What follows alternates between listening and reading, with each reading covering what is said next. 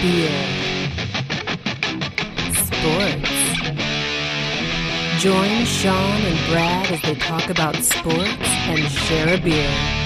From the east coast of Canada to the west coast of the United States. Over to you, boys. What's up, friends? Hey, Sean and Brad, guys. Here, Sports Back at It, Season 2, Episode 3 think is where we are. I lose track. Sean keeps count. That's uh that's kind of our relationship. So, Sean, good morning. How are you? I'm great, man. How you doing? Doing well, man. I you know what? I really missed uh the NCAA tournament. Like you know, last year with the pandemic and shutting down. I just like, man, my I feel like I've met my first love after a long uh you know distance thing again. Like, man, I'm fully invested in this tournament. I love it so much. It sounds like it sounds like Sleepless in Seattle in reverse. Yeah, it's very similar. Yeah, same Yeah. plot. This is the best time of year for me. I just I love this is my favorite time of year. It's these Yeah. you know young college kids they're scrambling around. They got these dreams and they're all going to go be you know professionals or burnouts or who knows where they're going to go. They're not going to be professional athletes, probably right. They're going to be Right. you know doctors and lawyers and CEOs and It's just a very small percentage. supervisors and yeah, you know.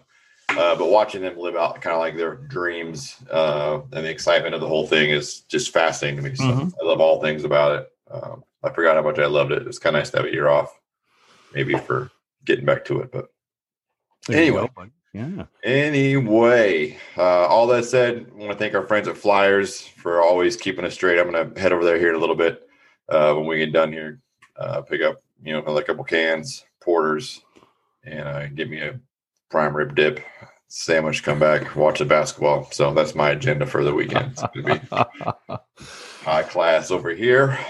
nice, nice. Well, I stopped into uh so unfortunately we had a huge snowstorm. I was gonna stop in usually Fridays I go into Old Biddy see Chris and he'll fix me up. But unfortunately that snowstorm, everything was shut down. I called him up. He's like, Yeah, I'm not going into work. I don't blame you. But he doesn't open till noon. It's my only thing. Now uh, I ended up going to the liquor store. In front of the liquor store, I ended up getting this Garrison Tropical Blast Garrison Lil Juicy Mm. double IPA. Yeah, we can't see it because your vanity rings. Uh, Yeah. in there. Well, double. It's a little juicy. Oh, actually, I'm sorry, I'm wrong. A little juicy IPA, six percent, strong beer. It's got a little bit of fruit nodes in there with a lot of hoppiness. Very good. Uh, love it. Garrison. I've had a Garrison beers beforehand. I, we had the milk deja vu, deja mu. That was good. This is uh very good as well. And I'm not a really huge IPA fan. So thanks a lot, Garrison. Hey, Flyers. God, I guess the the counter is restarted. Yep. Man. Would have been a good day, though. Would have been a good day. St. Patty's Day. Yeah. yeah. Yeah. You know, we make the best of it anyway. It's fine. Absolutely. We're not as quite as uh, tied up as you guys are. So, you know, Oh, oh. So we have a very special guest coming on. yeah. so this is uh, Mark Brown. Mark Brown is also in the military as, as I am. Um, we've known each other for a long time, and uh, this guy is a phenomenal marathon runner. And uh, his story is amazing. He competes for the military here for the Canadian military, and uh, I can't wait to bring him on and just talk to him. Also, avid hockey fan, so I'm sure we're gonna have some great conversations on that. So, without further ado, what do you say, Brad? We bring him on. Let's get him in. All right. Let's get the man in. There he is. Look at this poor guy. Hey, just waiting, just Hey, waiting to be on Guys Beer Sports. How's it going? Hello. Good, buddy. Look at your all your medals in the back there. That's fantastic. How many? Do you know how many offhand you have hanging back there? Uh, a few dozen, Yeah, maybe. pretty even more. impressive. Yeah, thank you. So Mark, Mark is. I, I was just saying how you're this phenomenal long distance runner. Okay. I've known you for a while. This is going back, what, 12, 13 years ago when you were all jackered. You remember that? Lifting weights, hardcore. Yeah, when I first got in, I was probably like about 23, 24. Yeah, yeah, and you were just you were just all, you know, all muscly. It was just like one big muscle. one big muscle running around. What made you change all of a sudden into long distance running? Well, it got to the point where I was lifting, you know, five, six days a week, Mhm. trying to do bench press twice a week, you know, trying to get those extra gains. And I just felt like I plateaued. And I felt like no matter what I did, I just couldn't get to the next level. You were And, uh, benching what? It was like 285, I think, at the time there, right? It was- Yeah, it was close to three. Like, Yeah. you know, like I think the best I, I, I did with the person witnessing was uh, 275 four times. Yeah. So, you know, could I gone more maybe? But uh, yeah, I got to the point where I just started plateauing and I just felt like, you know, I was always tired. My shoulders were always getting really sore. Uh, I don't know. I, I just, I felt like I needed something to change. So then I, cause I ran when I was younger, I ran for many years. Basically until the age of 18, I was running, you know, quite often, playing a lot of cardio sports. But then I went to college. And when I went to college, you know, I kind of, you know, played a lot more ball hockey, did a lot more running. Sorry, not more running, but uh, more weightlifting. Right. And it was kind of like the cool thing to do at the time from 18 to 24. I just wanted to see how big I can get. right. But then uh, I got to the point where I was like, yeah, I want to try a different sport. So actually, I went on my dive course and uh, I ran a mile and a half run. It's like the 2.4 kilometers. And I did that and I did, you know, I was, I was pretty happy with the time. And I was like, oh, I wonder what I could actually do if I started training. What was your time just out of that, just out of curiosity? So I did just uh, shy like under eight minutes. That's really good. That's really good. Yeah. So, you know, I, I was happy with that. And I was like, you know, like at that point in time, I was only time I was running was when I was playing ball hockey Mm. or, you know, yeah, that's pretty much it. I, I ran maybe like 20 minute warm up before I'd go to hit the weights and then maybe like a 10 minute cool down after that. But there was nothing like set in stone. Right. So then after that, I started training like really hard and I started, you know, you know, seeing like, you know, what I could do for improvements, but I was still lifting the weights at the same time. So then I ran the Navy 5K that year. And uh, fortunately, I was able to, to pull off a win. So I was like, okay, you know, maybe there's something more I can even train for. So then I started going to nationals with the CF. And every year it's coming like third, fourth. And I, and there was something I was doing. It just wasn't getting me to the next level. So then I cut out the weights because the weights were slowing me down because I was basically building up too much bulk. So then I need more like aerobic capacity to carry that muscle. So I stopped doing that the heavy weights. I only did weights just in November and that was it. And then I was able to trim off a lot of weight. So it took me about three or four years years to lose the muscle mass that it took me about five or six years to gain. And then once I started losing that, then I started, you know, dealing with different coaches and you know learning new tech techniques. And then from there, I just kept on kept on going forward with that. How much weight did you cut off? So when I stopped with lifting weights, I was about one 150, 155. And then I, I was the time I ran uh, my last marathon, I was down to 129. Wow. Wow. So- Yeah. I would Yeah. never have guessed that though, Mark, because you, you don't look like a, a guy at 130. You look like I always thought you were around 150, 160. So Well, see, it comes to like racing weight. Like, so if I'm racing for a big race, then I'm going to cut down, just kind of like a UFC or a boxer. Got so that way, I'm you know much lighter, you know, much mobile or more mobile. And then, uh, yeah, and then once the race is over, if I'm not training for a big race, then you know I'll gain it back, and then I'll lose it again right around January. That's when I start trying to lose it again. Right. Wow. So where did when when when did it dawn on you that you should start really start getting serious about it, get coaches involved? And how did these coaches get involved? Uh, did you reach out? Did they reach out to you or Yeah. So when it comes to running, unless you're like you're an absolute phenom, you're gonna have to reach out for the coaches. okay? like if you're really good in like so i ran in high school and uh elementary school and you know, i was decent I, I was like you know middle range but the reason for that is because i wasn't putting the time in so i looked at a person i ran with she was putting the time in so like her whole life was just running so she was like ontario champion four years in a row went to texas tech you know all state champion etc as with me you know i wasn't putting that same kind of time in so you know no scouts were like reaching out to me or anything like that so i you know i just went on and went to college. But then after when I started running again, I realized that yeah, now I have to reach out because I don't have a name. Right. So I, I need to reach out and you know try to get as much uh, coaching as I can. So there was a coach that was in uh, Halifax, Mhm. And uh, his name was Cliff Matthews, and uh, yeah, he was an absolutely fantastic coach, and uh, I learned a lot of wisdom from him, a lot of philosophy, and then I felt like he put me right in the right direction. Was there one thing that you that he said to you that has clicked for you that got you into the mindset that you could do what you do? Yeah. So the biggest thing uh, I found with his words of advice was, you know, it's not about your race tomorrow. It's about your race, you know, next year. Always train for next year's race. Because when you're training for tomorrow's race, you know, like basically once you get like two weeks away from a race, you can't get any more performance after that. Yeah, the work's already done at that point. Yeah, exactly. Yeah, that makes sense. So- yeah. How long did it After take? him, I, I started to experiment with other coaches. Yeah. Um, and I found coaches I liked. I found coaches, you know, that I, you know I felt like it was good information. But you know, and I it's when I went to Mexico. I, I got an opportunity to train with the Kenyans, Hmm. and this is where kind of I remember you talking to me about this in SJSR. Yeah, keep going. Yeah. yeah, this is what changed my whole philosophy on, on running. So before I went there, you know, I was able to do quite well, like on uh, like the, the military scene. But I felt like if I wanted to go CISM, so you got like national level for military, then you got CISM. So CISM's like it's a whole new ball game compared to nationals. So I felt like if I wanted to get to that next level, I had to do the next level of training. Right. So I, I went down and I had a friend that was from Kenya, and he had a bunch of friends that were training in Mexico, and he introduced me to one of them. And then they said, "Oh yeah, come to our place." So I went to this town called Toluca, Mexico, and uh, you know, I took like a bus about an hour from uh, Mexico City, and I meet up with a few of these Kenyans, and they're super friendly, super welcoming. And I, I did one day of training, and that one day I was like, "Wow, like this is this is how you train." Like uh, everything I was doing before wasn't right. So then I, I booked a flight about four or five months later to go live with them for a month In Kenya or well in Mexico, but to train Okay, with the okay, Kenyans yeah, and yeah, yeah. Ethiopians. And uh, the reason why they train down there because you got high, high altitude as well. Yeah. So it's it's and it's also it's closer to the states, it's closer to Canada, so it's easier for them to go do the races. Mm, So so I, I started training with these guys, and like some of these guys are like LA uh, marathon champion. Uh, they became like sixth in Ottawa. That they had the around the bay 30k record.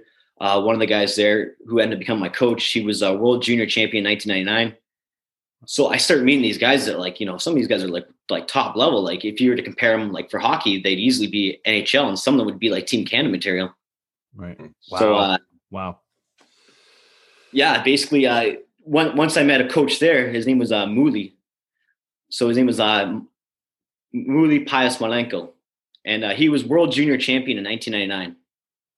So I hear everybody talking about how he was world junior champion, but then I actually got to sit down to one day and I started talking to him, and I was just like just blown away because I looked at who he raced that year, and uh, the guys he beat was a guy named Kenise Bekele and uh, Mo Farah. So Mo Farah is the guy who won the last 5K and 10K at the Olympics back to back. Okay. He's known as the greatest uh, greatest European runner of all time. And then Kenise Bekele is known as the greatest track runner of all time, or at least one of them for sure. Hmm. And the fact that he beat these two guys is, uh, you know, for World Juniors in '99, I was like, okay, this guy knows like what, what you got to do to get to the top. Yeah. So I, I asked him. I was really nervous at first to ask him, but I was like, hey, uh, do you think you could coach me?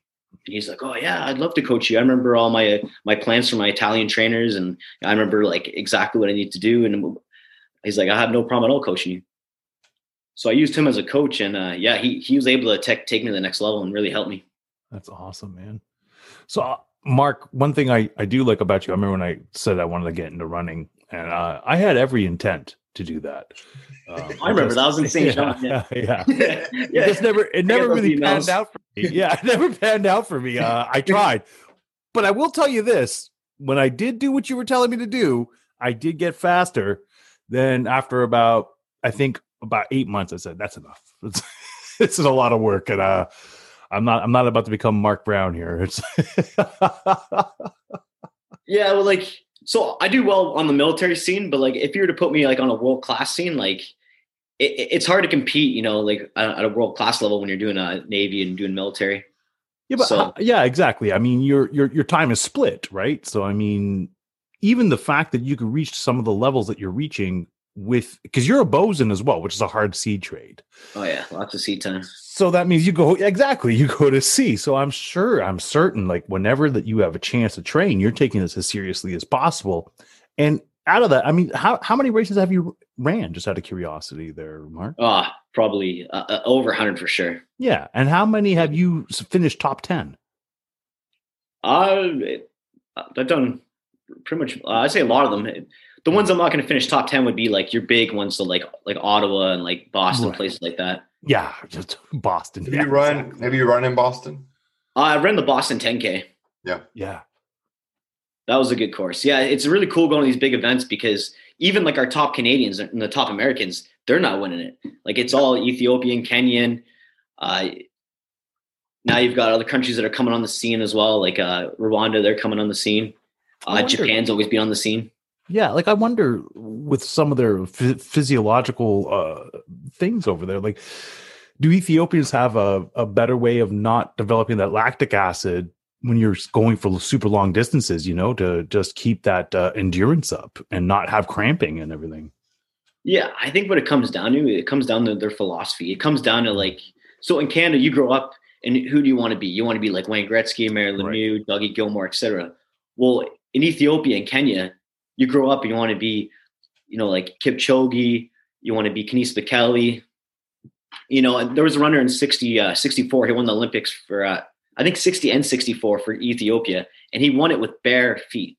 So everyone else is, you know, running a marathon with shoes on, and this guy's running in, I think it was Tokyo Olympics and uh, Rome, but he won, won both of them.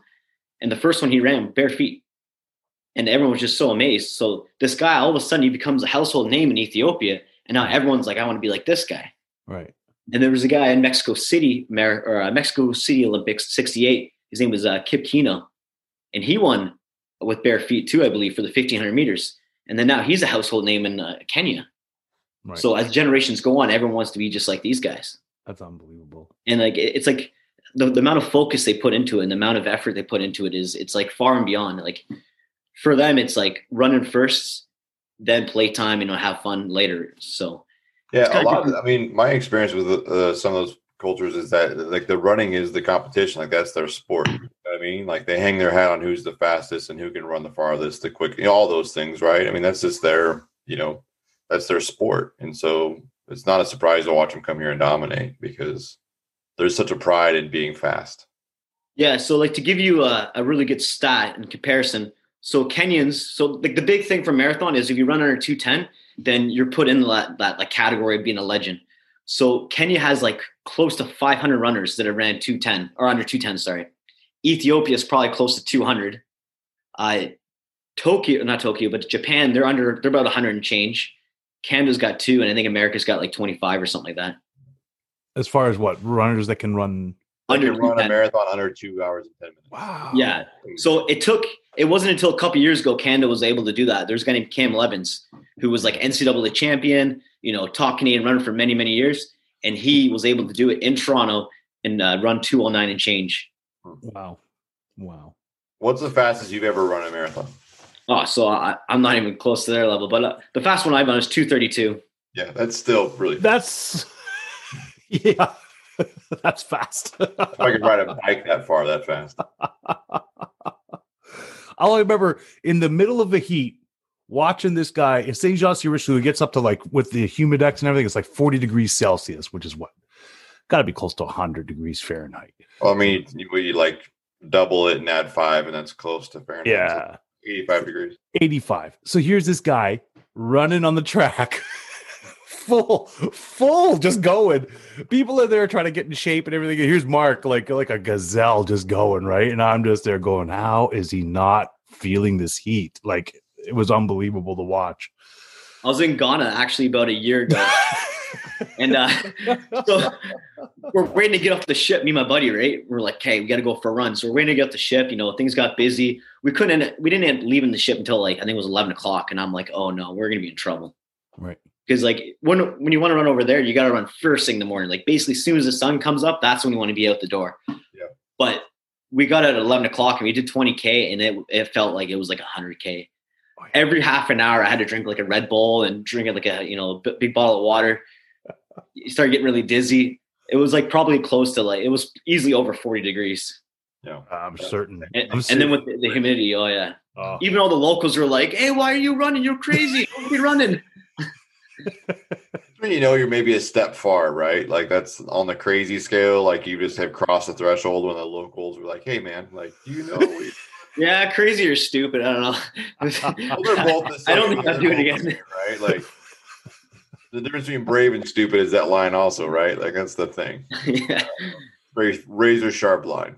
I got to see a lot of Ghana, so I was pretty happy about that. That's so, cool. And you made it. So that's a cool story. Yeah. Like that's. I mean, that's. that's oh, yeah, barely I made would like it. to say it's crazy, not stupid, because you, it's it was crazy to attempt it that's because you it made it.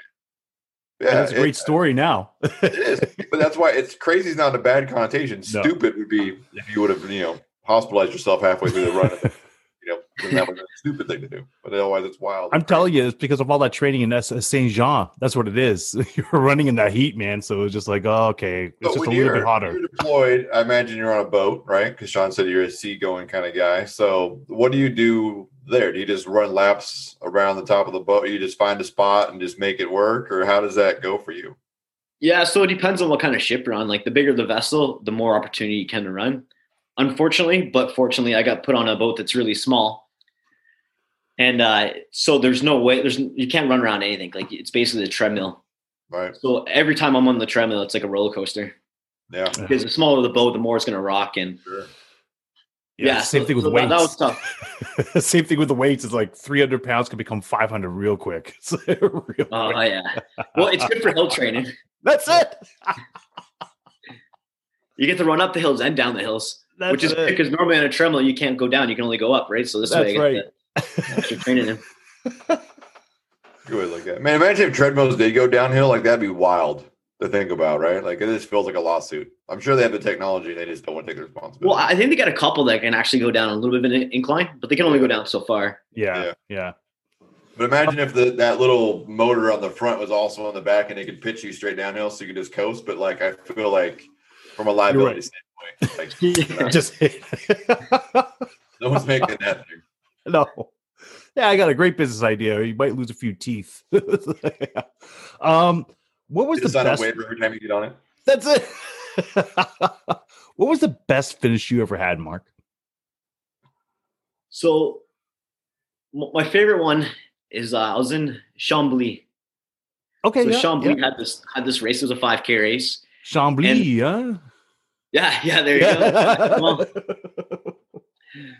So the, the guy who runs off, you know, the, the guy who won it last year, he's back at the race and he's trying to win it two years in a row.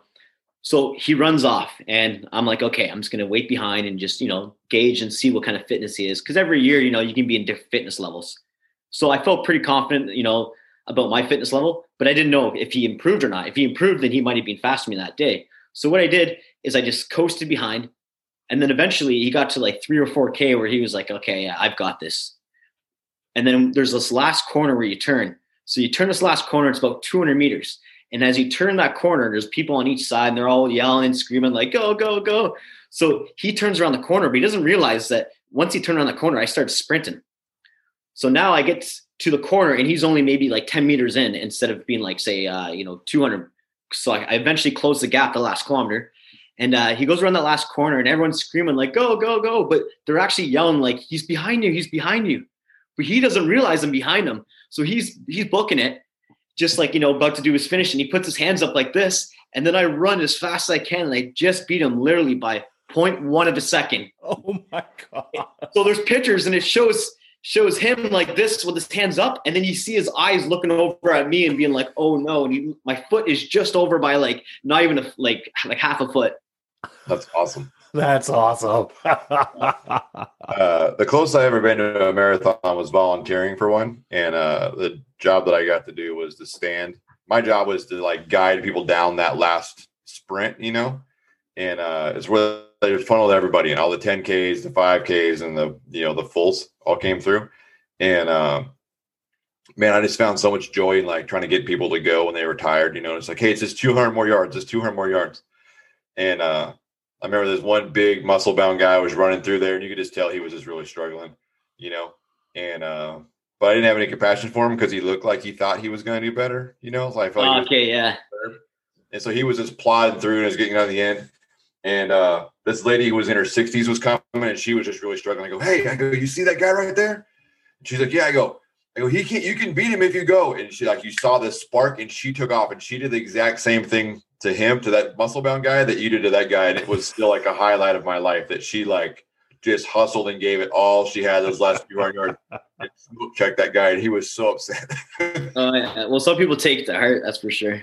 yeah, Well, I mean, yeah. that's why you got to finish strong, man. You got to go. Like that's the thing. The hardest thing for me for running is that I don't ever want to gas out before the end, and so I have a really hard time gauging distance. And so, like, I've got a bunch left. I ran one 5K my entire life, and I didn't have any idea how fast I was going, or I just was really nervous about not being able to finish. And then I saw the finish line and I had all kinds of gas, man. I passed like 60 people once I saw the Oh, finish wow. line. Yeah, my buddy was like, "That you had that much energy left?" I was like, "I didn't want to gas out. Like my it would have been so embarrassing to like have to stop." So Yeah, the trick is like when you're running a race, you want to always like you, you go by your breathing. A lot of people they Yeah. go by their watch, but you go by your breathing, that like tells you like if you start breathing really heavy, well then you're going past your lactic threshold. Oh, yeah, that makes So sense. if you're running it like so a 5K, you should be breathing like like you shouldn't be able to have a conversation at all when you're running a 5K. When you're Right. running a marathon, you, you could probably have a conversation, but it'd be very like hard to get some words out. But Yeah. for a 5K, if you're having a conversation, then yeah, you're going too slow and you got to push it a little bit harder. yeah. Yeah. 5K I is didn't, actually the I didn't hardest train for one to that thing either. I just showed up that day and had to run it because I ran my mouth the night before. So I had no, I had So- no idea. This guy, this guy runs his mouth a lot here, Mark. Uh, he still, he still owes me a hundred push-ups there. I, I, I've been, I've been, I've been quiet about it. Um, I just decided I'd bring it up today. There, since you know Mark's here, he could probably push out a hundred push-ups right now on the spot. Just thought I'd bring it up. Just thought I'd bring it up, Brad. Do you want to see who can do the most push-ups right now, Sean? You or I? Is that what you're trying to push to? No, I, I won this bet. that'd be good I, I'm not pushing for no, anything. you're talking. Oh, I know you want to see that, Mark. What is this? we'll we'll get Yours. back I onto I this. got something for you, Sean. You'll get yours. Okay, we'll, we'll, we'll get back onto this. I know I know what you got. You're looking for the next sporting event to do triple or nothing. I know that's about. I know that's what's about to happen. Uh, it's not even a thought. We're gonna go. We'll go in zeros on this, and then we'll we'll figure out something else. Whoa, whoa, whoa, go in zeros. You owe me hundred push-ups. You can't go in That's, the, zeros. that's that's going zeros is paying up. We don't go. Oh, okay, okay. I don't do that. Not my thing. Hey, Mark, one more question here I had. A year ago, in October of 2019, so actually over a year ago, almost two years, a year and a half, you ran a marathon in Wuhan, China. I remember it was on Facebook. Yeah, yeah, yep. I was in Wuhan. um, was there was there news at that point? Because I know that people were talking about it around December over in North America about this COVID nineteen, this coronavirus, right? Was there news about it when you were running there? And and if it was, what was your feeling about it? See, at that point in time, it was it was October 29th, the day we left, and there was like we didn't know anything about it. None of the athletes knew anything about it. It wasn't until probably in January that's when I started hearing about it. Yeah. So, yeah. like you know, I, I got an email basically from like the medical staff of Wuhan, you know, saying that we're not at risk, and that you know it'd be very unlikely that anyone was had a, a possibility to catch it. But I, I thought about it, like yeah, because you know I had like two weeks later or three weeks later, that's when they found their first case. But if you think about Wuhan, like they've got a university or they got 80 universities there, 1.3 million students. So the chances of like the military members, you know, getting it and then bringing it around the world would be very, very unlikely. It'd be more likely that the students, you know, that are coming from international that might have spread it, right? Yeah. Mm, true enough. Because and plus, if we're gone by the 29th and you know they find the first case, you know, two weeks later, then I don't know. It, there's a lot of conspiracy about it, and there will always be conspiracy. Yeah. Yeah. We'll, ne- we're, we'll, we'll never know. But that's a good point about how large that place is. You know, one of the things too, I have a buddy of mine that worked over there uh, for quite a long time, and he explained to me like how quickly. One, he felt like one of the reasons though I uh, that went the way it was is Chinese New Year also happened around that time, and so everyone from those giant cities, he's like, you can't even imagine how big those places are because we just don't have that kind of thing in North America, really, right? But all those people go home and they disperse back across the country, and so that's the you know that's an agent for you know really anything of uh, you know if you're talking about carrying things to the corners of the country like that's that's going to be it is a massive uh, migration back home so Yeah. Just- the way it works For the sport event, though, they did an excellent job, you know, putting on the event. They definitely made us feel really welcome. that's awesome. That's what's awesome. what's the elevation type there is that is that a big draw for a place like that do they have a bunch of elevation change like how does that work out Uh, no, I think for like elevation, it's probably around the same. It's yeah, it wouldn't be that high. Yeah. Just a bit more smog. yeah a bit more smog? Yeah. yeah. Yeah. No, but like Wuhan is a very beautiful city, you know, and like they've got a yellow crane tower that you can go on, you can look around the whole city and it, you know, they've got an amazing subway system. The roads, it's like they build a sector of the city before people even move into it. Mhm. So imagine having like a 200,000 suburb, you know, with all the roads, they got a sidewalk and then they got a bike lane already built. And then they build like the skyscraper apartments and then everybody moves in. So Yeah. I know I, I was pretty impressed with the city. That's for sure. That's, that's cool, Yeah, man. their, their their way of development is uh, fascinating. yeah. Uh, you know, it's definitely not piecemeal like it is uh, here in you know North America, where we just tend to like slowly build out. They, you know, they plan for their stuff. I just don't think that sometimes we just do a proper job just uh, having city planning. You know what I mean? Like we just oh, keep we doing- don't. We 100. percent Yeah. I mean, that's you know, that's what I do professionally. Uh, is you know some big development stuff, and so it's uh, we don't do a good job of it here. Yeah. Not by any stretch. We never we never talk about your work, do we? Hey, hey, Brad. It's usually our work that comes up. We never talk Yeah. about your work. Yeah, that might work for. Mark, buddy, uh, listen, I'm so glad you took some time out in the show here to come and talk to us about all this. This is uh, great stuff. Hey, I know you wanted to talk some hockey, but Mark, okay, so Mark is an interesting sports fan. Okay, he's one of the most interesting sports fan I know because he loves UFC, he loves his hockey, he loves his NBA. I'm not sure about football, like NFL football, but he loves Mark is the hugest Premier League, I think, guy I know. Like hmm. Liverpool's your team? Oh, yeah, Liverpool's my team. Yeah, and they won, and I think that was more on that was more on the spot for Mark than it was for the NBA champions being the Toronto Raptors. I think Liverpool was up here, that the Raptors was right here. Although I did go to Jurassic Park the one night, The one night, yeah. so I, I got the experience the whole, you know, Jurassic Park. That was good, uh, good environment. But yeah, no, Li- Liverpool unfortunately is not doing so well right now. But like last year and the year before that, they're hands down one of the best teams in the world, if not the best team in the world. Yeah, the Premier League is just a whole step above anything else. It's fantastic to watch. yeah. I mean, Yeah, you- you The used fans the take it to the Spanish, next right? was me? it was it the Spanish league? Um, I can't really. I can't remember what I, I can't tell you all the different. I know there's Bundesliga. I know there's uh for all Euro, right? For the Euro, um, but I can't I can't remember what the Spanish league is called. But they used to be one of the most feared leagues, right? Because there there was a lot of like Juventa and Well, Juventus Italian, yeah. So you got Real oh, that's Italian. Sorry.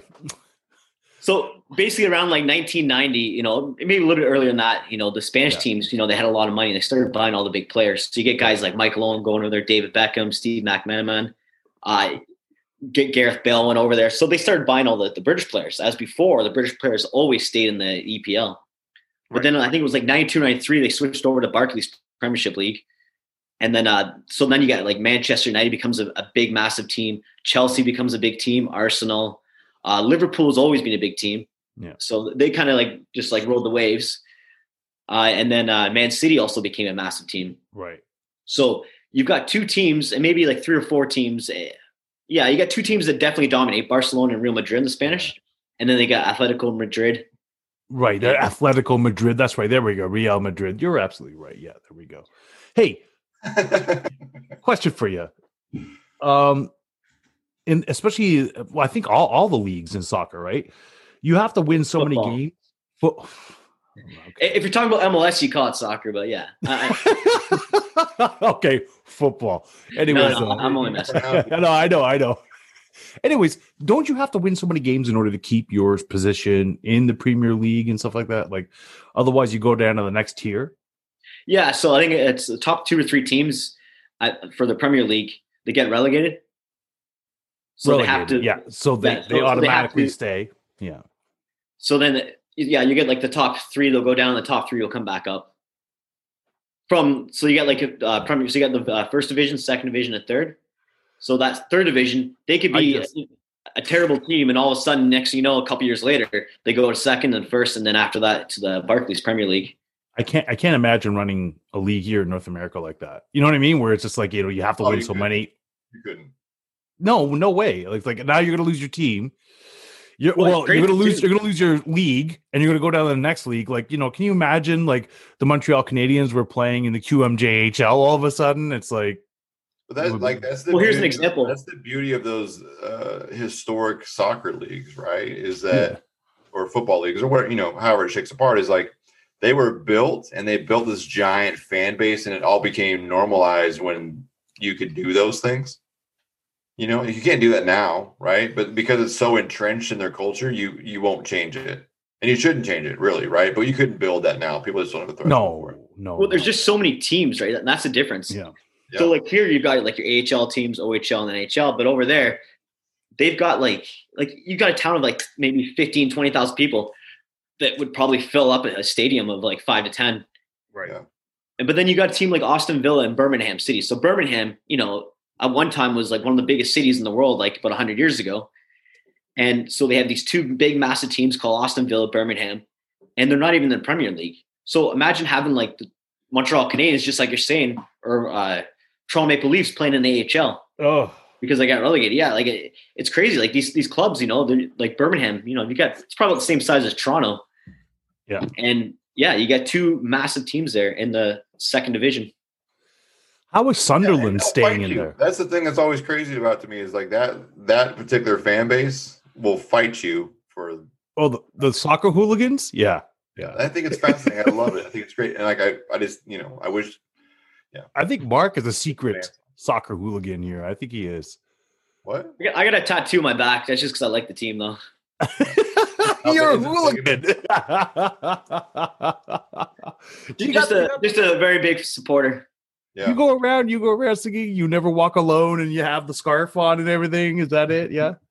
I, I've been to quite a few matches, and uh, they're definitely intense. you're not. See, you're not denying it. So you're not Can't ask him denying it. of- well, he's on the job, so you can't ask him those kind of questions. Uh, that's true. That's true. Uh, I have a cousin of mine who's a giant Raiders fan, and uh, he has a Raiders tattoo that runs uh, like it's his entire back. It's the entire emblem is like he's as big as I am. He's a he's a big guy. He's probably six two, six three, two sixty, shoulder to shoulder, you know, ass to neck, all black Raiders emblem. And, And uh, now they're in. Now they're in Vegas. Yeah. But it says Raiders though, but he lives in Vegas now too, and he's like the happiest guy. Like he was go. open to talk about it. And uh, we were in Kansas City for a Chiefs Raiders game, and we are the only people there that weren't Chiefs fans. And uh, and he was, you know, running his mouth because I think they were. This is in the early two thousands, and like they're just talking all this trash to him. Oh, you're just a fair weather, blah blah blah. And he just like pulls his shirt off, and you know, it's December. It's like, you know, freezing cold outside. He's got that Raiders tattoo, and he's just screaming and then no one else wanted anything. And I was like, man, this is close to hooliganship as we're ever going to be. Oh yeah. Oh, dude, do you remember in uh, what the hell is it? It's called Lumen Field now, but what was it called before? Where the Seahawks played? Qwest Field. Century CenturyLink, and we were there last game of the season, 2013 Super Bowl run for the Seattle Seahawks. We're in that game, and so so Mark, like I always would see the Incredible Hulk, dude. Like this is during Seattle's great big, you know, when they were winning games and ready. to Yeah, go what was the quarterback's name again? Uh, something with Owens. Russell Wilson? What? Russell Wilson. Yeah, yeah. yeah, yeah. anyways, anyways, anyways, there was this dude, and I remember Seattle. You're you're killing me.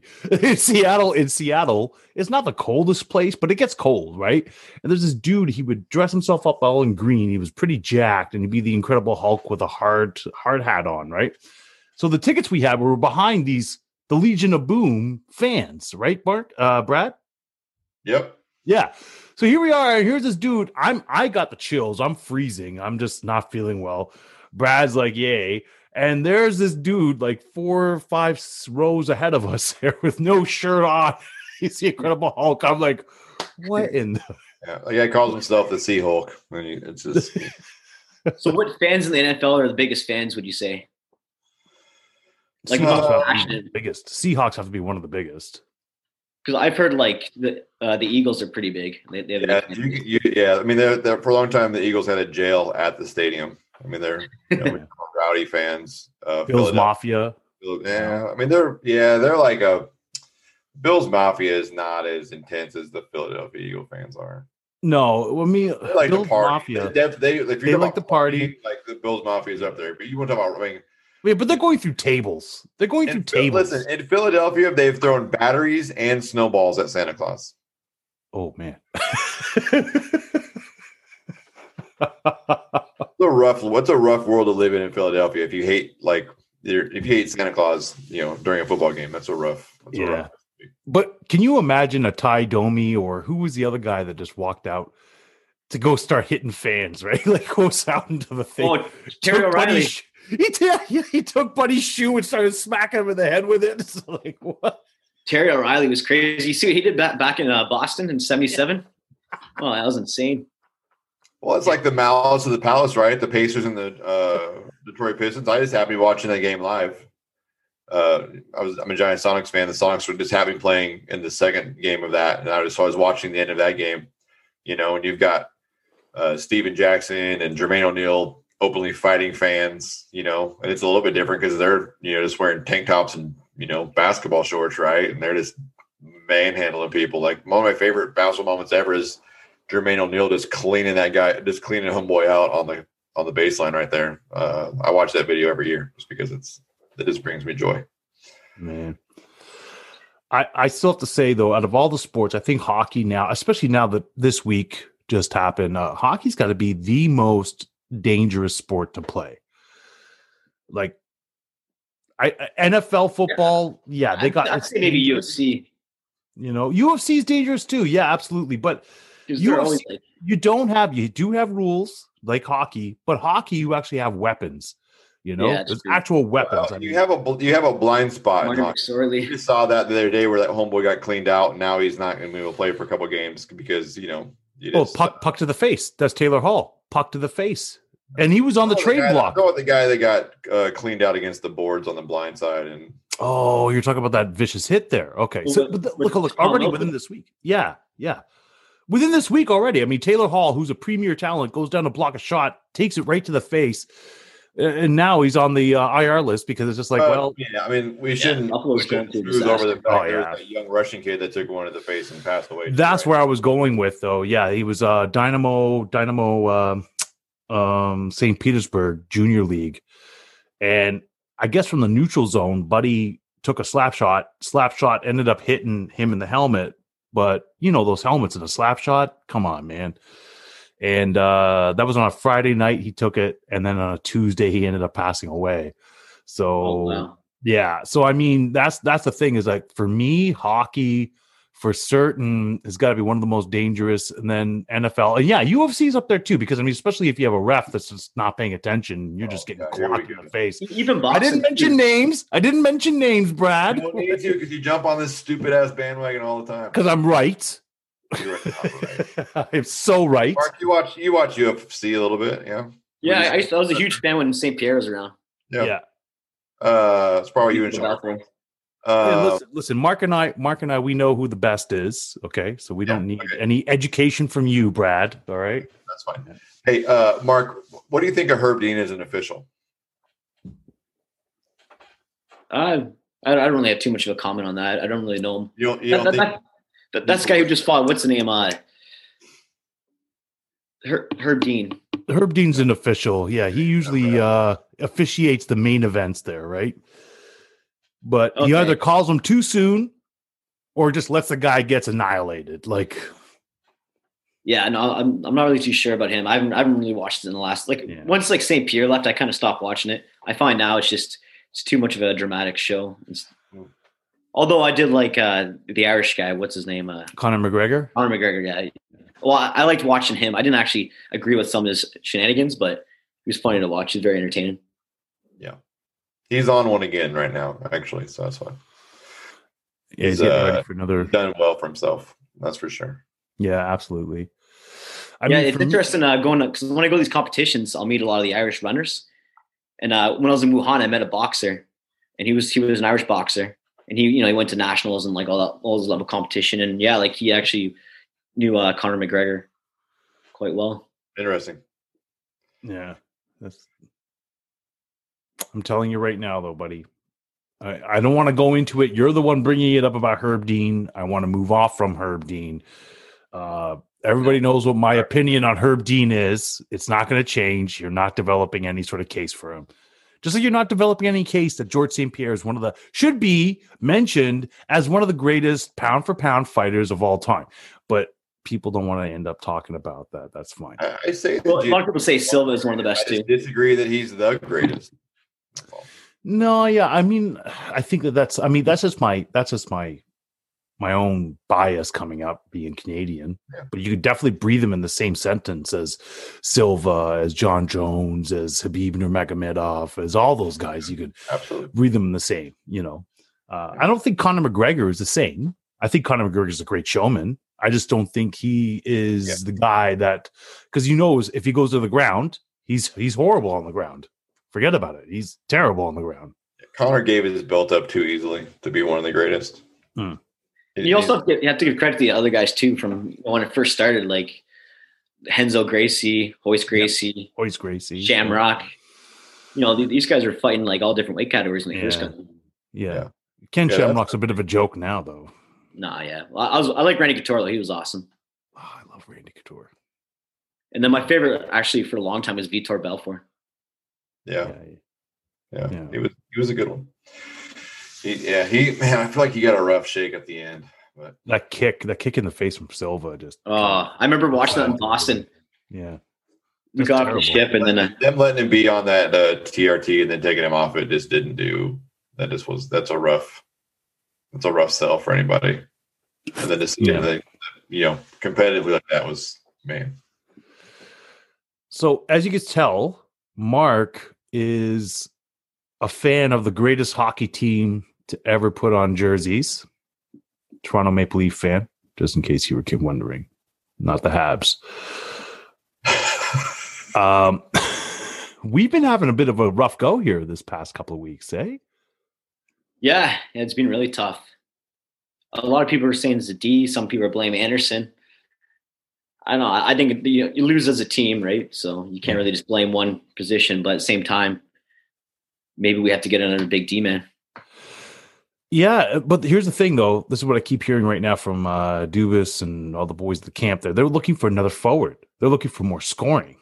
They're not looking for another D man, which would make sense to me. But the thing is that you have a guy like Johnny T, who's making what? He's making a absurd amount of money, I think he's making close to ten. And he only has, I think, ten goals this season. It's absolutely ridiculous considering where he should be at and what he is producing right now. But he's also older than the rest of the young kids as well, right? So he came in off of after his rookie contract, after his initial signing, and so became the free agent, finally not a restricted free agent, and we ended up picking him up. And uh first couple of seasons were good, but this season just seems to be a little off. It's like Yeah, but we look at his points per game. He's not doing that bad. And like, you got to keep in mind, you got Auston Matthews and Mitch Marner, who are like, you know, two absolute all stars right now. So he's not getting the same kind of ice time that he would have got before. He's not getting the same kind of role. But he is he is getting ice time though. It's not like you know you're not getting any ice time. You can't put them all together on one line, right? And uh, so and and and granted, I mean it's not like he doesn't have somebody there too with Nylander in order to play with. But Nylander's been garbage as well. It's it's just been Ah, he he had a bit of a hot streak last week. You know, he was doing well. yeah. His trade value went up for sure. I think it might be time to pull pull that trigger. Well, I you know, tell one of the one of the things that is different this year for hockey is the way they're playing each other more than they have been. We saw it in baseball last year too. Because with familiarity breeds a little bit of decrease. in contempt. Well, yes, but you also are not preparing for. you- You're watching more film on the guys you're going to play than you are you would normally. You know what I mean? Because your your opponent list has shrunk dramatically, and so you're not traveling. You're not playing seven, eight, nine other different teams. You're just playing the same team over and over again, and so that you know that tends to push down some performance levels for some guys for sure. I mean, yeah. My my big thing right Connor McDavid a couple times a year doesn't definitely doesn't help. Yeah. Yeah. Well, now it's like what eight times or something like that this season. So Oh. I mean, that's that's tough, you know. And ten times with the Habs and Well, look at Tyson Barrie now. We got rid of him. Well, sorry, we didn't re-sign him, and like he's one of the best in the league right now. I if know. not, I think he has the most points. I was surprised that we didn't resign him because it's just like the, those are the type of. But I guess he's an offensive defenseman. Well, so it, it's, like- it's the, it's the money, right? We couldn't afford him. That- yeah, that's we, why we got can't afford him. That's because we, we can't afford him because we ended up signing Nylander to that seven million dollar contract. Was just like, wh- why are we even keeping this guy? You should have dealt him when you had the chance to deal him. You know, no, let's sign him. And then we are stuck with Mitch Marner, and then a huge contract with John Tavares, and then you have to sign Auston Matthews, who's got to be one of the best talents the Leafs have ever had. So, you know, yeah, it's it's going to come back to bite you in the butt. It's like Yeah, we did get lucky with some good signings. Though we got Joe Thornton, Simmonds. You know, these guys are really passionate. You know, they're from Toronto. So yeah, I I was I was down on Thornton at the beginning. Uh, Down. Brad- yeah. yeah, the guys, the guys, are five minute ran on him. the guy's the ultimate morale for the change room. Absolutely. Um, I think everybody plays a lot better when he is in uniform for sure. Absolutely. I mean, that sort of leadership, you can't buy it, right? And none of those other guys, like Johnny T, wasn't exactly a natural born leader, and Auston Matthews is too young to be that. So, yeah. I don't know. I, I think we're not giving John Tavares enough credit. I think he's a fantastic player. I think he's just having a bit of a slump. But like, if you look what he brings to the table, he's very professional the way he speaks. You know, he It- held held his own. You know, he's it's, not. okay. It's one thing to be in a slump. It's a whole different thing to be in a whole season slump. It's he's got, so here's the thing, right? He's not scoring goals, but he has 26 points. Yeah, you know what I mean. Like 26, what, in 30, 33 games or so, Yeah. 34 games. Yeah. That's Yeah. I mean, it's not terrible, but this guy is primarily a goal scorer. I don't know. But I, I hear what you're saying. You know, I hear what you're saying, Mark. But the thing is, it's all four lines are producing, and that's the difference, right? Yeah. If, Yeah. it'd be different if the other two lines, like third and fourth line, weren't producing. Then But he Fred- has to step up. Freddie Andersen lets in that questionable goal, like always near the end, where it's just like, you know, what in the world's going on? And then, I mean, it's not his fault, right? Not all of it. But there is that guy that, you know, will make that save. That's why you got people that are Stanley Cup champions with a Vasilevskiy, with, you know what I mean? Like, I'm not trying to put this on anybody. You're right. You win as a team, you lose as a team. But the very fact that you were looking at Taylor Hall, like the Leafs were looking at Taylor Hall legit, because Taylor Hall right now will probably be an easy trade to make. Yeah, but he's too hot and cold. That's the problem. Like, he- don't get me wrong, he's one of the best players in the league when he's on his on game. But you know, he has one good season, then he has a couple seasons that aren't as good. And then Mac, Mike Babcock is on the apology tour right now. Like just Yeah. it's like everywhere I turn, I hear about Mike Babcock and how he uh, admits he did this all wrong in the dressing room in Toronto and how he would do things differently. And I hope he gets a head coaching job because John Tortorella, probably America's number one head coach. That's why America loves him because the guy is crazy enough to go fight a whole team. You know, um, That's how we like our coaches. We like them. Yeah, but all the guys like him too that play for him. Yeah, that's true. You know what? He's a player's coach. Absolutely. You're absolutely correct. Like, you know, Max Domi, you know, talked about how he liked him not too long ago.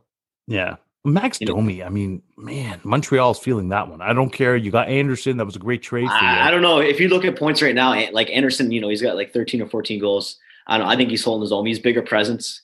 He is a bigger presence. That's exactly it. But Max Domi was like a heart and soul. Like a, I mean, uh, that's the Like whole reason Anderson why they kept- fought Lu- or Milan Lucic the other day. Like, like not too many guys want to stand up to Milan Lucic, but Anderson, Yeah. you know, went toe to toe with him. You can tell me that Max Domi, son of Tie Domi, is not going to stand against a guy like Lucic there when Tie Domi stood against Bob Probert. Like, Yeah, I, I don't. I don't know. I, I think I don't. know.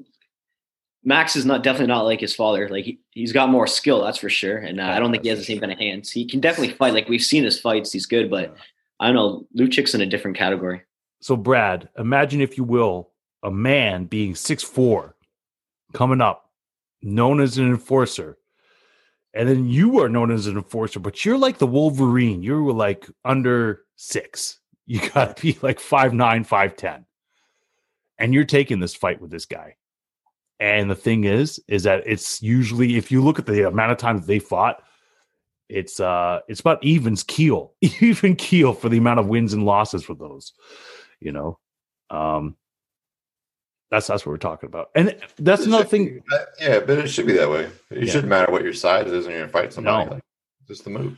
but right now I'll, I'll let you know this is the good thing that's happened with the leagues with the realignment the amount of playing that's happening fighting is up in the league and i think fighting is up is because they've seen these guys now like this is game seven and you're playing three games in a row against this Just team waiting You're for the playoffs, man. The playoffs are going to be wild. oh, oh I We're already going to hate each other. I mean, we you see it all. I mean, we saw a little bit even in baseball, right? Like in the series, like it got started getting real chippy. Game three, game four. Yeah. You know, you started seeing guys throw at people and you know trying to fight, and that's you know that's the world of baseball, which is not known for its you know. I mean, it has its testosterone because they like to inject it to hit home runs, but outside of that, it's not really a macho sport like hockey is. And see, the great thing about the fighters now is like you got guys that can also score like 20 goals a year, and they're also fighting. As before, except they for Tom just Wilson. big, massive guys that could just throw, and that was it. Yeah. Yeah, yeah, yeah. It's, it's so much more well rounded now. I remember Gino Odjick. Oh, yeah. Do you remember Gino Kelly Odjick? Chase. It's like he could barely skate. It's like, Oh, yeah, that guy was just there. He was just there to fight. That's all. I mean, That's that's what it used to be back in the day, right? Is you had that one guy Protecting that like you rarely even had to stick with him. You're like that guy is just there to fight. Like that's all. Not even making an attempt to be a hockey player. He's just wanting to fight somebody. That's all. Dave Semenko, just like, oh, Dave's on the ice. Uh oh. Dave Schultz. yeah. Stan Jonathan, he, he was another tough customer. Oh my gosh. But that's the thing is that, you know, like Tom Wilson and uh Reese, Reese out in uh Vegas, but Reese can Oh, score. no, yeah, Revo. Yeah, he can score. But that's an enforcer if you've ever seen one, though. It's just Oh, yeah. like, you know, Tom Wilson's another one too. It's just like those guys are scary looking. Like, you know, even the Leafs, you know, we got Simmonds, and Simmonds, he can throw down. oh, yeah. Simmonds can throw. Simmonds can He, throw. I, I like watching him fight. You know, he's very quick. Like he's not as big as those guys, but you know, Mhm. he's he's definitely tough as nails. It's from growing up in Scarborough. There you go, man. Scarborough. Yeah, yeah. I mean, I remember, I remember hanging out in Scarborough, and uh, you know, yeah, it's it's a nice enough city, but it can be scary at times too. It's Well, like- you got nice places too. Like Rouge Hill's quite nice. yeah, yeah, and the what are the, the bluffs. The Bluffs, yeah.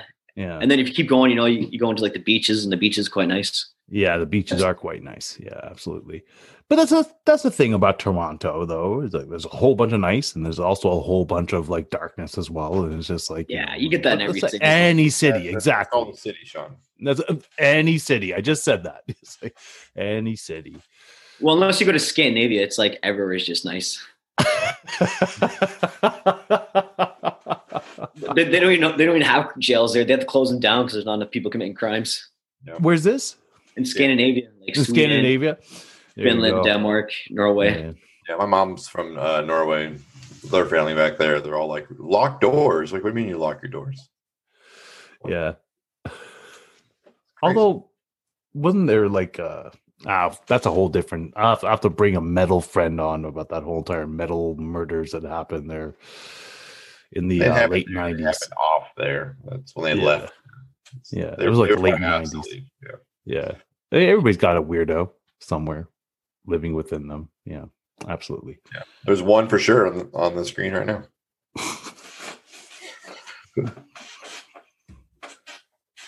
Oh my gosh, Brad. Anyways. All right.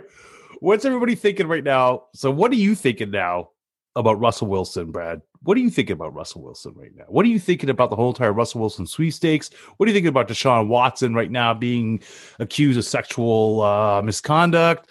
Um, Um, I feel the same about Russell Wilson that I felt about him when this whole thing started. So I think they trade him. I think it was feasible. I think that uh, you know, I think he'll play this year and they'll trade him next year. I think that's the move for Deshaun Watson. I don't know what to think about that. That's one of the craziest stories that I can recall. Is you know, a player being disgruntled and wanting to be traded out, and then you know, all of a sudden there's all these accusations that are coming to light. And I don't know if you saw the press conference yeah, he vehement, vehemently d- denied it. Yeah. Well, I mean, the so the lawyer for the defendants or or for the accusers anyway, uh, also comes out and he makes this grandstanding thing about how he lives in the same street as uh, the McNair family, but he doesn't know uh, Hal McNair or Cal McNair or whatever his name is, and people are just kind of you know wondering why he made such a big to do about not knowing his name when they clearly run in the same circles and they know each other. So you know, who knows what? There's always conspiracies, and it's it's fascinating to watch because there's no football, but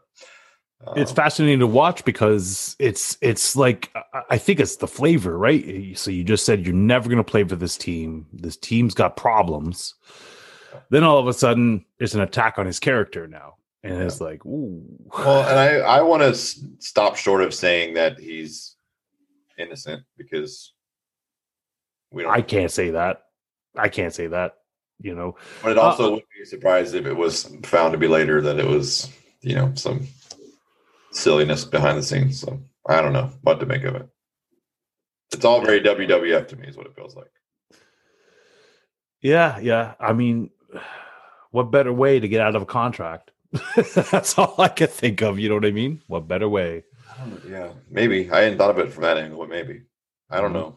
I, I thought what better way than to kill a trade market, but You kill a trade market that way as well. Yeah.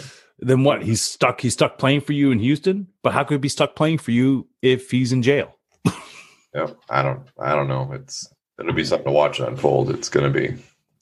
There was Right. a lot of movement. There was a lot of movement during free agency yesterday, though. I saw that. Yeah, it's been it's been yeah, it's fascinating to watch. I I've been so sidetracked watching the NCAA tournament. Uh, basketball's this my man. College basketball has got its own problems, and you know, you know, I feel like they take advantage of the athletes and those things, but I still can't stop from watching it because it's What was the story about the Fab Five? competition, right? What? The story about the Fab Five. Yeah, I, Which yeah. Not I mean, to able me- yeah, Yeah, I think yeah, I I typically won't buy uh, NCAA team gear because I don't want to support a university that won't support its players. Um, I for damn sure would never buy a jersey with someone's name on it that's not going to see any yeah. money from that. But So, Mark, like the thing is that you had like a Chris Webber and um Jalen uh, Jalen Rose, and I forget who el- who else. Were you know this story, Mark, at all? I'm not just sure. I know who Jalen Rose is. He played for the Yeah. Raptors, right? You Yeah, did, yeah, you yeah. did, yeah. So there's these five these five uh, highly touted high school basketball players They go to the University of Michigan, and they're called the Fab Five. They're one of the first like freshman starting fives to kind of take the basketball world by storm. And uh, you know, they just didn't. They weren't able to go out to like McDonald's without like pooling their money and you know all eating off the dollar menu. And uh, there's a story about them one night, you know, being you know cold and hungry, and the cafeteria was closed, and they were walking to McDonald's to pool their seven dollars together so they could all eat. And uh, you know, they walk by the store by the arena there, and all their jerseys with their names on them are in the store in the front window selling for eighty five dollars a piece. You know, they're like, man, we don't even have seven dollars between the five of us, and like they're making all this money off of our, you know, off our name and our likeness, and so Zero comp- compensation. yeah, that becomes real difficult. And so that's just the NCAA uh, as a whole. Um, you know, all their sports are kind of that's kind of like you know it reminds me of indentured servitude where it's just like you know like if you just keep playing this game here we're going to promise you entrance into a league or you know you're getting a free education Uh, yeah, or the what have you education, and they give you, you know, your gear and they feed you and, and those things. Now, I would say that the NCAA today is different in that world than it was back in the mid '90s. You know, from a care of athlete, but it's Yeah. still not this. It's not equal, right? let's Not let's that. let's face it if you are a top prospect right you're not you're not studying to be a lawyer you're not studying you know what i mean you're just going to university you're getting a degree Yeah. could be i don't know general arts and science you know but the thing is that you're expecting to be either a top prospect in one of the leagues or what have you and then you get injured and then the the university that was there putting you through has made all this money off of your jersey but now you're injured your career is done you haven't even started in the pros and you're done and then your scholarship is done and all that is done it's not right No, no, it's terrible. And that's the thing. It's a real thing. I mean, there's a guy uh, now. It's, oh, I wish I remember where he played for, but he has a company that he can't be affiliated with, or he loses eligibility. But you know, they make real money marketing something that he made that he developed while he was in high school. Hmm. And if he was to be associated with that company officially, then he would lose his eligibility, not be able to play sports. And so that, I mean, that those are just real dirty, dark things. I don't know how we got on this topic. I wanted to not be here, but here we are. but we are we are your alley pissing conversation Is that it it just brought us over there fun things like fighting and hockey enforcers, and then you know, we went down to robbery and alleyway. John, I got a question for you. Yeah, let's hear it. So, if you could trade Nylander, who would you trade him for in the league? Oh my god, Like that's a good question. That's a good question. Um, I am not the GM of the Toronto Maple Leafs, but I know I would act like trade. you are. You I know like- I would trade. I would trade for a top four D, top four D. That's not afraid to get down and block some shots. We don't need another offensive defenseman. We have enough. So you got to look at the teams, right? Like they're at the bottom because any team that's at the top is not going to want to trade their defense. Exactly. Totally. So you agree. got teams like Anaheim, LA. You know, it'd be amazing if we could trade. LA's got LA's got some Doughty. great. Yeah, I don't know what would I- what would it take to get Doughty Because I would go, I would go for Like, Doughty too. He's old. Two players and a draft pick, I'd say. Yeah, he's old, right? So I would go for Yeah, Doughty. He's 31, right? He's got another three or four years left. It's just his, Yeah, yeah, yeah. big bucks though. And let's face it, Kyle Dubas just came out three days ago saying that, hey, we're all in on this season. Like, I don't care. kind of guy I think they could take the Leafs to the next level. That's exactly. He said prospects, they're they're free game. Everybody's free game. So to me, he's saying like he's pulling Masai Ujiri saying we're all in. You know, great gamble. Now you got to be able to get. And the, the thing is that Kyle Dubas was brought in almost a decade ago as their analytics guy, and he's risen up into this now as their GM. And uh, to me, they should have just kept him in analytics. It's like, I don't know. I mean, now you're dealing with real players, real money. You've put us in a situation, but you're right. If I were to trade Nylander, it would have to be Nylander and somebody else, and probably a draft pick in order to get Drew Doughty, because Drew Doughty is still an amazing defenseman. You know, amazing defenseman. I would love him here. Can you imagine? Yeah, like I- he's definitely, and in, in his prime, he's top five in the world. Absolutely. Absolutely. You know, I mean, we have Morgan Rielly, who I think is also a top tier defenseman as well. Oh yeah, Um, definitely. It's just unfortunate that about- you really should be talking about upgrading your goalkeeper. Freddie The Andersen is not the problem. Give away a goalkeeper right now. No one's going to give away. Goalkeeper's going to be too hard to get. Yeah. Yeah. Like you're not going to get Carey Price and you're not going to get anybody that's like worth anything. You have to go out and sign them over the, the off season. Hmm. Let's let's face it. Montreal was smart in order to sign um what's his face there from St. Louis. Um, Oh yeah, uh, yeah. He played four years ago for Lewis, and then uh, Binnington took his position. yeah, that's right. Uh Elliott? No, not Oh, yeah, Elliott. no, not Elliott. not Elliott. I can't remember who it is, but he was a he's a he's a starting goaltender anywhere else, and here he is as the backup for Carey Price. And Carey Price looks amazing this year. His numbers are off the chart. You know, it's it's unbelievable. Freddie Andersen, I don't know, man. I The thing is, can't. are Carey Price's numbers off the chart? Like I don't know, like if he's getting the numbers. 2.65, 2.65 goals against average. It's actually pretty Like, darn he's good. gone through some patches though. That's a problem. That is true. That is true. But that's also, I mean, let's let's face it. Yeah, Victor Mete, your top defenseman is Shea Weber. Shea Weber is exactly he's not on the up uptake anymore. He's on the downtake now. And Mete and a few other guys. I mean, your defense core is not exactly stellar in Montreal. What? I don't. I, I disagree. I like Pe- Petry. You know, you You got think Petry is top tier? you- definitely right now. He's he's definitely top four without a doubt. Wow. You got to look how many points he's producing. He's like, I think he's like in the top five right now for points for a defenseman. Wow. Wow. So he's an offensive defenseman, but is he actually doing anything in order to help carry? Yeah, but you got other guys like Shea Weber that. Victor Mete. I don't know. I, I hear what you're saying. Jake Allen. Jake Allen was the guy from uh, St. Louis you're talking about. Jake Allen. That's the guy. Yeah. That's the guy. Yes. Yeah, yeah, he was clutch a couple years ago, and then Bennett Absolutely. took his position. Yeah. Well, Binnington ended up winning a Stanley Cup. Like- I guess you do that, you're gonna keep your job.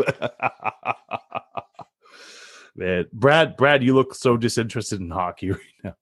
Brad is still waiting for his Seattle Kraken to come in there, and then we're gonna hear a lot from Brad, I think. Yep.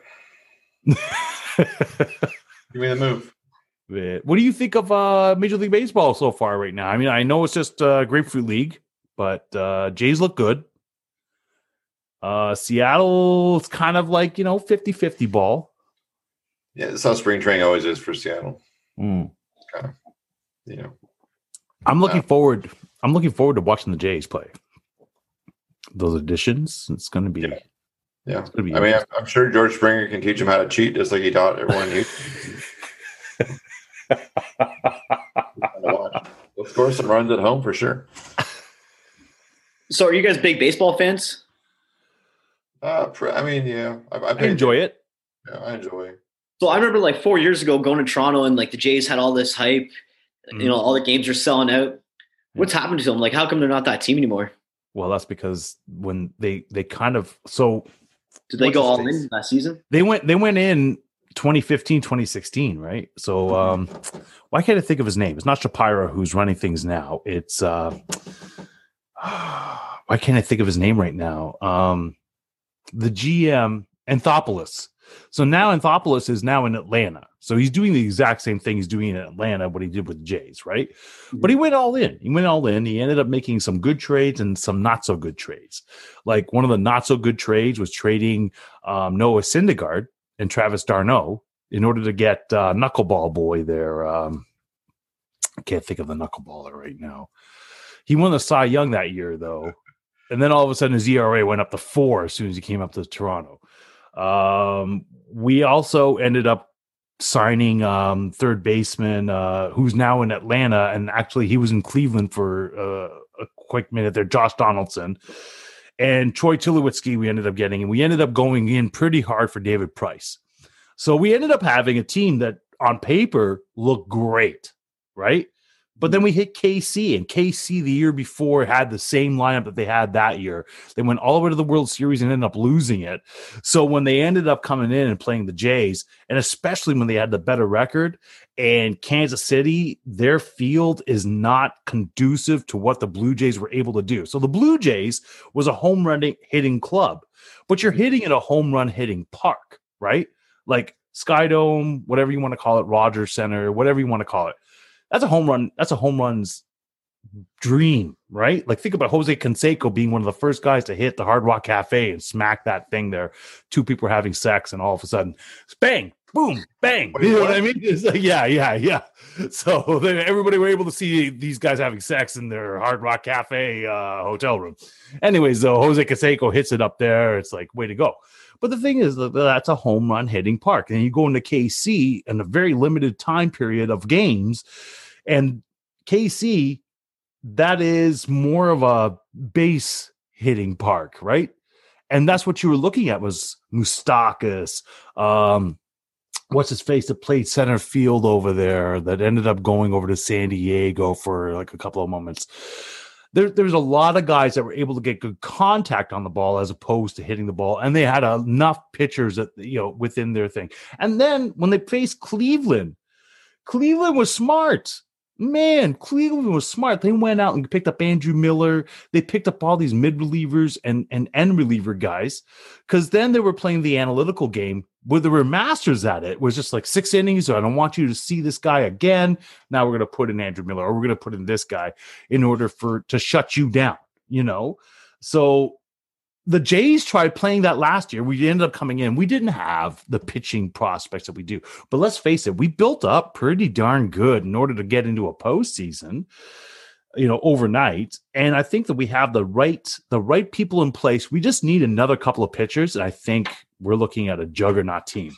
You know, they went all in in 2015, but they've been yeah. well to restock what they had, and the uh, the last couple years have been uh, let the young guys play and getting some major league at bats and kind of getting used to the show and they're they're ready to turn on and go. I think that they're you know probably one of the favorites in the AL.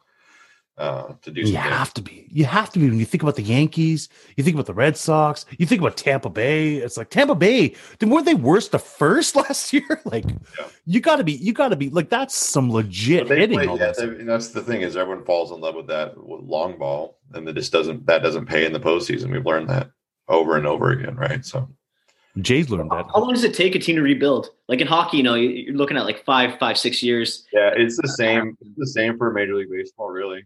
Um, you know, uh, chemistry is so important. in Baseball, just like it is in hockey, right? You can't just put together like in you know in basketball, you can kind of, you know, you can get one good guy.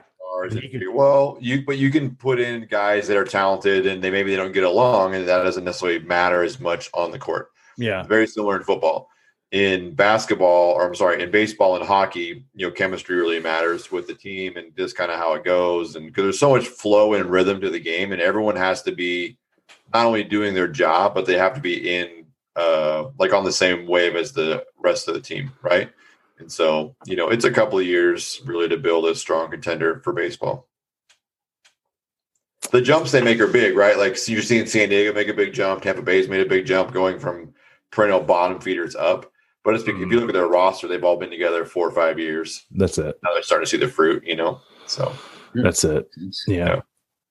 I so mean, it game's so beautiful, right? But also yeah. like really hard to uh, track if you're not if it's not something you grew up watching or paying attention to. Those are very hard. At, it's so funny, right? because you're talking about hockey, you're talking about basketball. Like basketball, you could be instantaneous though with one player, Yeah. and yeah, you have the right things, right? Right coaching, everything like that. But hockey, um, baseball, it could take time to develop them. The only place where I could see where things can just take off in a hot, hot second there is NFL. You get the number one draft pick with a few little signings. Well, the number one draft pick rarely turns it around for teams, but I, I get what you're saying. Are you excited because Mitchell Trubisky is going to be a Buffalo Bear? Oh, get out of here. I knew you could have. If you didn't mention that, I would have been actually very disappointed. How dare you? And yeah, how dare you? What You in the the world? second overall pick in the draft not too long ago. Now playing quarterback for your team, you should be excited. Yeah, yeah. So no, we have we have our quarterback, Josh Allen. Mitchell Trubisky is a great backup. Okay, great backup.